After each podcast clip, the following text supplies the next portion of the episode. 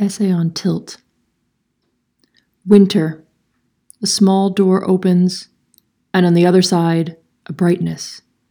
The square of sky at the office window is a thin blue, placid and flat, and there is no life in it. The sill is deep, and there is ice at the end of it. Someone in a machine moves snow in the courtyard. Otherwise, the unenforced silence feels like the last institutional luxury. I think of summer as a bombardment or as a series of advertisements. I partake, order from the website, eat and eat and am ill. These green billboards, these wet magnetic strips. In contrast, the cold and dry disposition, etc. The parallelism is dull, as truths often are.